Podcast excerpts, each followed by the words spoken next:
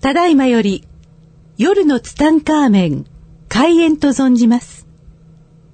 なお、この番組をお聞きになられる際の諸注意を申し上げます。ひとーつ、アホーになってください。ふたーつ、大の爆笑をしてください。アホーと素直と行動力があら嫌だ。世界を救うと存じます。夜のツタンカーメン、開演に存じます。はい、皆さんこんばんは。こんばんは。今週もやってまいりました夜のツタンカーメン75億光年に一人の一代桜庭つゆきと、飯島悦子です。どうぞよろしくお願いします。よろしくお願いします。いやー、悦子さん今週もやってまいりましたね。やってまいりました。だい私さっきすっごい嬉しいことがあって。はいいいですか？はいあの、今日、今日、お蝶夫人にお会いしたんですよ。ああ、もうすごいですね。お会したのなかなか会える方じゃないですからね。でしょ？でしょ、はい。で、来られていて、はい皆様にほら、あ、スイーツを、あスイーツをねあスイーツをね、頂戴して、そうそう。で、私、あの、帰る時にですね、お蝶夫人から、はいはいあの、大ファンなんですって言われたんですよ。はい。いや、もどう、悦子さんのことが好きなんですよや。った 嬉しい。もう嬉しい。向こう37億年元気で生きてきます。はいありがとうございます。もうあの方は、あの、振る舞うというのが趣味な方ですから、まあ今日もね、こうやってオーディエンスの方がたくさんいらっしゃいますけれども、えーもう皆さんで食べてくださいと言ってね、もう僕ら平民は甘いものなんか食べたことないですから。ないですね。ねえ、だからこうやってね、ありがたい、ですねまあありがたい話ですよ。ね。もう最近ですね、本当にあの、ゲストの会が、もう毎回毎回多くてですね。ね、もう豪華ゲストで。ね、豪華ゲストがすごいですよね。そうなんですだからこうやってなんかピンで喋るのがですね、本当に久しぶりというか、もう記憶にないぐらいで。今日は思い切ってください、ね関さん。もう実はピンでやったことが今までなかったんじゃないかぐらいにですね、はいえーこうやって喋るのが久しぶりでですね、まあ本当に喋りたいことは山のごとくあるわけですよ。大王としてはどちらがやりやすいんですか？いや、もう、いや、もうどちらでもいいんですけども、あはいでもやっぱりこうゲストの方がいらっしゃる。まあ、もちろん僕が呼ぶわけですから、ええ。もうその方に、やっぱこう、最高な気分で帰っていただかないといけませんので、はい。えーやっぱそこの辺はね、細心の注意を払って、はい。で僕はあの、言葉が足りなかったり、ボディーランゲージが僕ね、ちょっと間違っていたりとか、もうなかなかこう、額の低さが出てしまうことが多々ありますんでね、まあその辺を気をつけながらやっていきますけれども、まあ本当にあの、やっぱ最近ね、本当にあの、偉人たちと出会う確率っていうのがものすごく多いんですよ。これあの、増えてきたってことですね、大王の人生において。いや、まあ、まあ、前からすごくあったんですけど、でも最近、最近特に多いんですよ。わこの人やばくないですか？っていうような人たちが続出してきて。やっぱりね、そういう人ってね、なかなかね、表に出たくない人っていうのは結構いるわけですよ。そうですね。だからね、うんこの表に出たくない人でどうしても引っ張り出してきたい人がいるわけですよ。はいはいだからこの人の裏工作が大変なんですよ。ごめんなさいそれ、桜庭先生のあれ、交渉術ですよね。そうですね。でね、うん僕の師匠の中で、はいあの、どうしても引っ張り出したい人があと二人いるんですよ。あら、まだいらっしゃるんですね。まだいるんですよ、僕の師匠が。だけど、この二人はもう死んでも出ないって言ってるんですよ。あら、じゃあ二人でちょっとネゴシエーションをしいや、に本当です行きませんよ。か？もう僕ね、どうしても出てほしいんですよね。あの、何系統に、あの、飛んだ方なんですか？霊能者です。ああ、そうですか。はい。もうどうしてもね、まあ一人は天使、天使、お会いしたい。一人は天使、一人は吉本芸人です。楽しいんですね。楽しいですね。そして霊能者なんですか？霊能者です。はもうとんでもないですね。もし、あの方がはい、吉本に入り、テレビに出たら、はいまあ吉本じゃなくてもテレビに出たらええ、もうあの人絶対引っ張りだこ。あ。ああ。もうこんな面白い人世の中にいるのかというぐらい面白いんですね。でも出たくない。絶対出たくない。うんなんでなんですかね自分の能力が下がるって思ってらっしゃいや、るの世に出たくないんです。ああ、そうですか。だってほら、本物の方たちってね、結構こう、出たくないっていう人。おっしゃいますね僕の師匠たちはみんな出たくないんですよ。うん。みんな出たくないのを無理っくり、無理っくり僕がその条件を飲んで、だからもうバーターですよ、もう。よくわかんない。もう交換条件で。交換条件。でこれをやるから出てください、みたいな。それでみんな、皆さん渋々、もういやいや出ていただくということですよね。だって皆さんお忙しいですから、その時間を縫って、ね。うん。しかも時間指定して、はい。で、ここの場所まで来ていただくというのは、もう本当おこがましいこと、この上ないわけですよ。でもそんな中でもね、本当最近ね、出会う人たち、本当に変わった人が多くて、はい。もうこの人絶対ツタン画面出てほしいって思う人がね、本当いるわけですよ。あでもね、またそういう人がね、嫌だっていうわけですよ。嫌だってね。まあでもね、連れてくるのが大王のまたこれミッションなんでしょうね。ん世に広める。そうそう、僕の仕事なんでね、まあどうしてもやりたいなと思いますけれども、はいまあそんな中でもね、本当にもうやっぱり、よく言われます、はい坂野さん、どうしてそんな人と出会えるんですか？そう。私もね、聞かれるんですよ。あの、そうなの。悦子さんが聞かれるの？そうなの。あの、あの、悦子さん、大王と最近よく、ほら、公演とかあはいはいはいはいね、一緒なんだけど、あの、あの方ってなんで次から次に、そう、そんな方と出会うのか 教えてって言われて、そう。だっておかしいよね。うんあの、僕ね、本当にそのゲストの方のことをね、根掘り葉掘り聞かれますよ。ね、もりがだってほら、ねゲストの人って何もかもシークレットじゃないですか。そうそうそうオープンな人って結構少ない中で、こう何もかもシークレットの人がすごく多くて、特にあのスパイの方なんてもう何もかもシークレットなわけですよ。ですよ。でもお話ししてくださってましたよね。だって、ねだってもう分かる情報が女性これだけですよ。スパイの情報女性以上みたいな。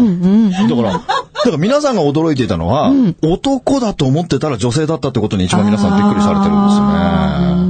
で、あのね、もうたくさんいろんなお話をしてもらったけども、はい。あれは本当にさ、もう氷山の一角どころか、もう氷山の0.0001ミクロンぐらいの話でね、はい。で、ラジオでできるソフトな話があれなんですよ。でも実際、話はね、本当にその、まあラジオでは絶対話せないような話がね、はい。本当にあるわけですよ。だってそのネタっていうのが、毎年増えていくわけですよ。だって、毎年毎年自分の誕生日になると、その守秘義務会長のメールが来るわけですから、メール見てみたいですよ。見てみたいですだけど誰も見れないって言うんだから、すごいシステムですよ。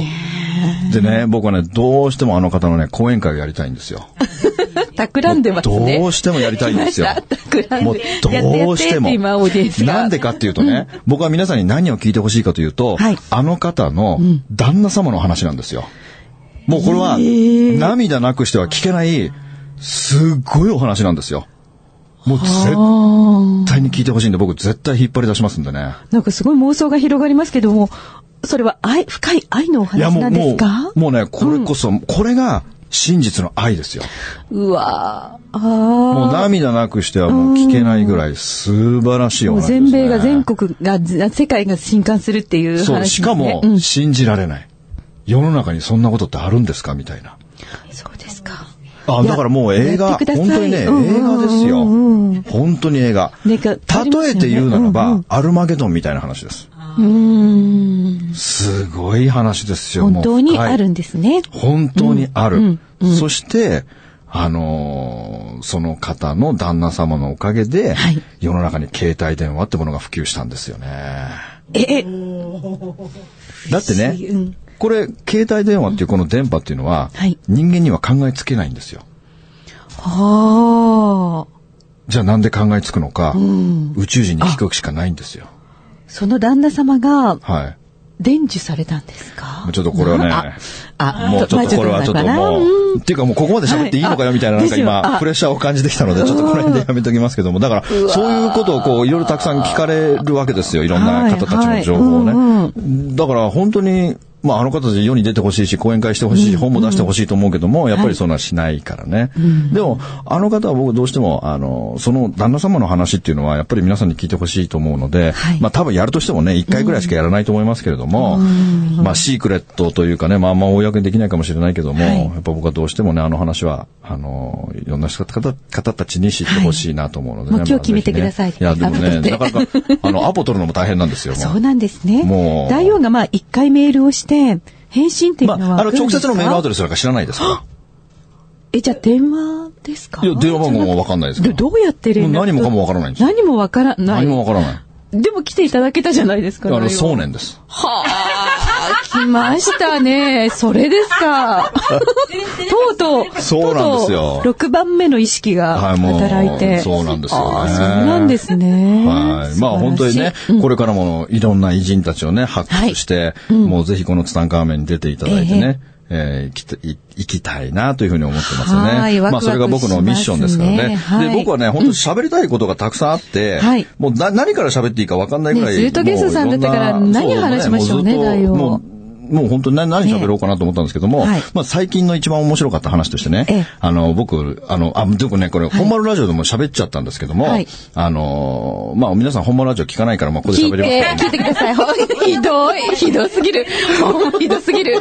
あの、全国に今できてますから、本丸ラジオのエツコセレクション聞いてくだあさい。エツコセレクションね大王のね、はいい、ろんな開運の話が聞はいけます。。まあそこでね、はいすっごこの話、この話めちゃくちゃ面白いんですよ。はいあの僕ね、2週間前にインドに行ってきたんですよ。ね2週間前にインドに行ってきて、んここでね、あのーまあ、マンゴーに当たったというね、ねオチがあるわけですよ。ねはいこれね、僕ね、本当にね、久々に、僕、この経験したのは多分僕20年ぶりぐらいですね。ねあの、食当たりっていうのは20年ぶりぐらい。でも学習しないでまたマンゴーに当たっちゃった。そう、多分ツタンカーメンでも喋ってるけども、あの、インドに行った時にマンゴーを、本当ね、マンゴーって1個しか食べちゃいけないんですよ。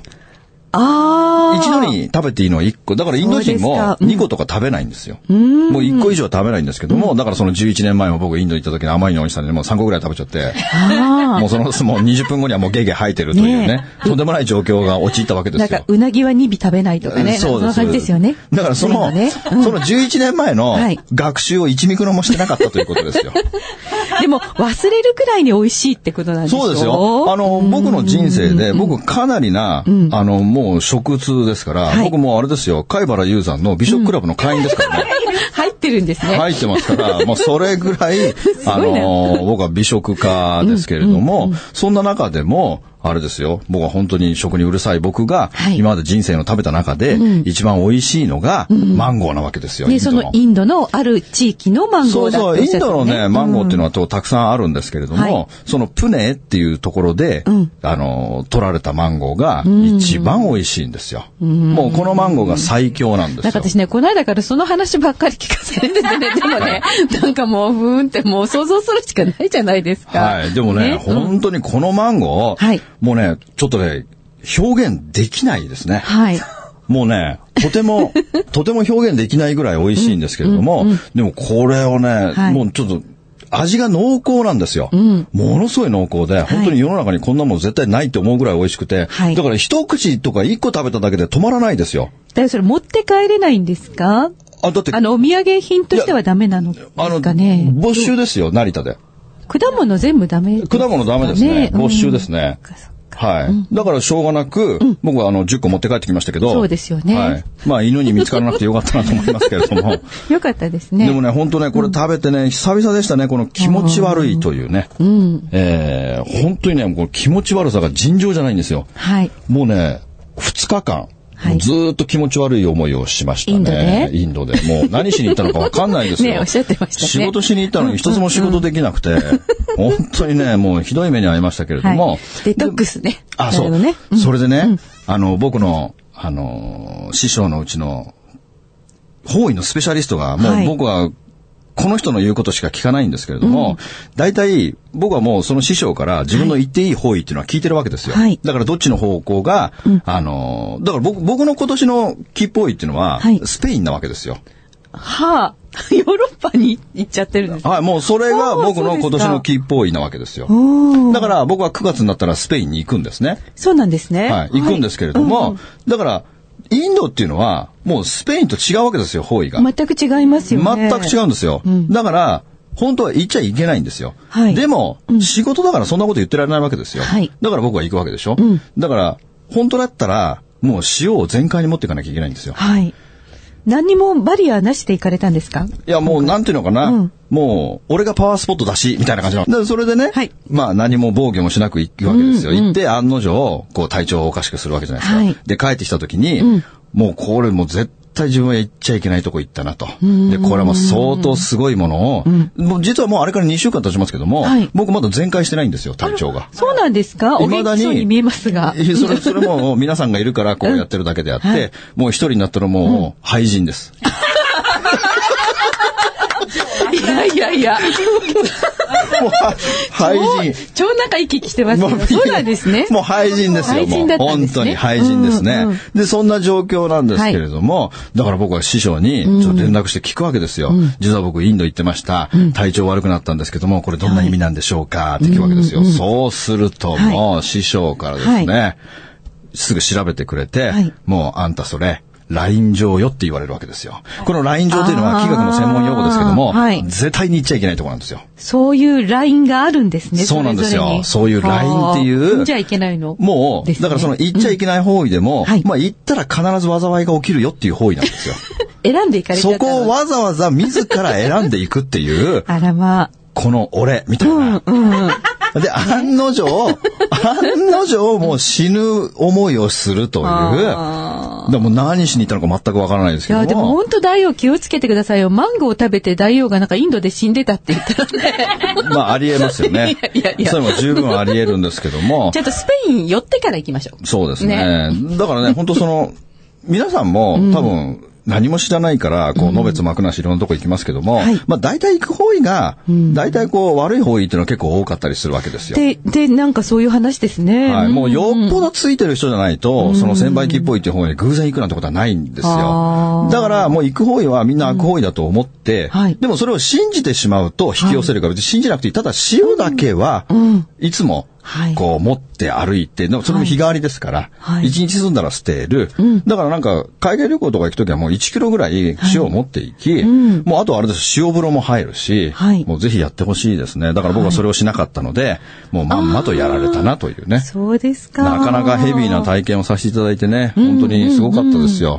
でね、あの、その飛行機がね、9時間ぐらいあるわけですよ。で、その飛行機の中でね、あの、僕は映画を見ましたけれども、今日久々にね、ちょっと映画情報をね、はい、あの、喋りたいなと思うんですけれども、はい、この映画ね、飛行機の中でね、はい、あの、見たやつでね、めちゃくちゃ良かったのがあったんですよ。はい、もうね、これね、泣きましたね。はい。な、なんでしょうね。もうね。なんだろう。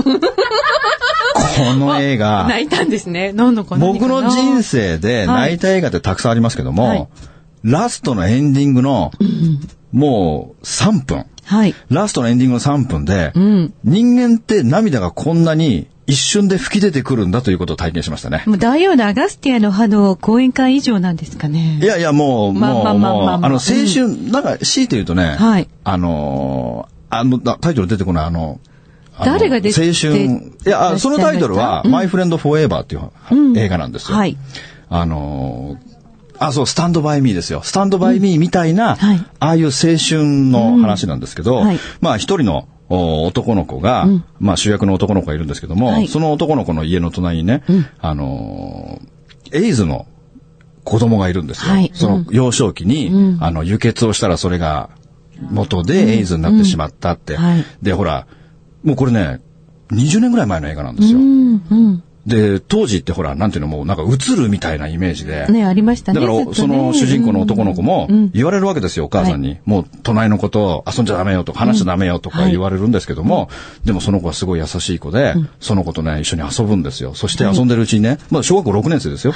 小学校6年生ですけども、その子の病気を、俺が治すんだっていうふうに決めるわけですよ。そうした時に、あの、ある時新聞でね、はい、そのエイズの特効薬を見つけた博士がいるっていうふうにニュースを新聞で見るわけですよ。うんそうしたらこれを、俺とお前二人で、この先生に会いに行ってその薬をもらおうっていう旅する話なんですよ。はい、もうこれね、最後泣きますね。もうね、まあ久々に、あんなにこう、ぐっときましたね。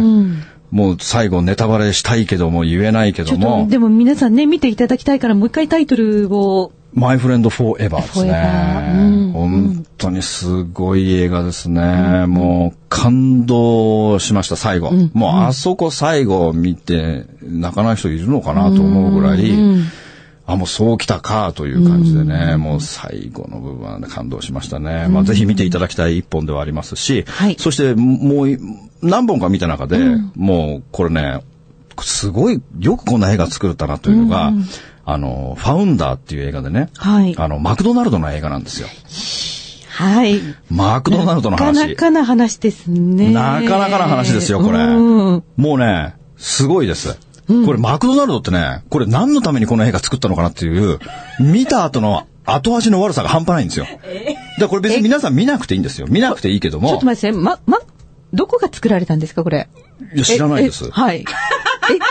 ももはや何もわかんないですけど許可した、したかしたないかはまあ。いや、絶対許可してますよ。だって表紙だってマクドナルドってもうマークも入ってるし、だからマクドナルドがどうやってこの巨大帝国を作り上げていったかっていう話なんですよ。あそうなんですね。もう全然知らなかったけど、マクドナルドの創業者っていうのは、はい、あの、兄弟で作ったんですけども、うん、この兄弟の理念っていうのが素晴らしかったんですよ。うんうん、もう、そのお客様に喜んでもらえる、体にいいものを提供するという、今と真逆の理念でやってるわけですよ。も、元はそうだったんですね。元々は最高にこの兄弟というのは、そのお客様のために、お客様の健康のためにってことを考えた素晴らしい企業だったにもかかわらず、一人の営業マン、この一人の営業マンが、このマクドナルドの内情を知って、ぜひ、俺も、このマクドナルドをやらしてくれっていうことで、もう、はじめ兄弟はダメだったんですよ。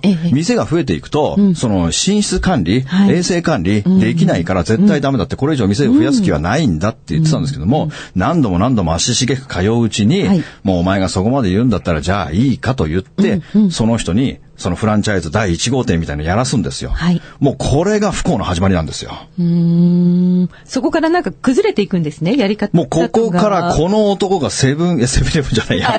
ダメよ、だよ。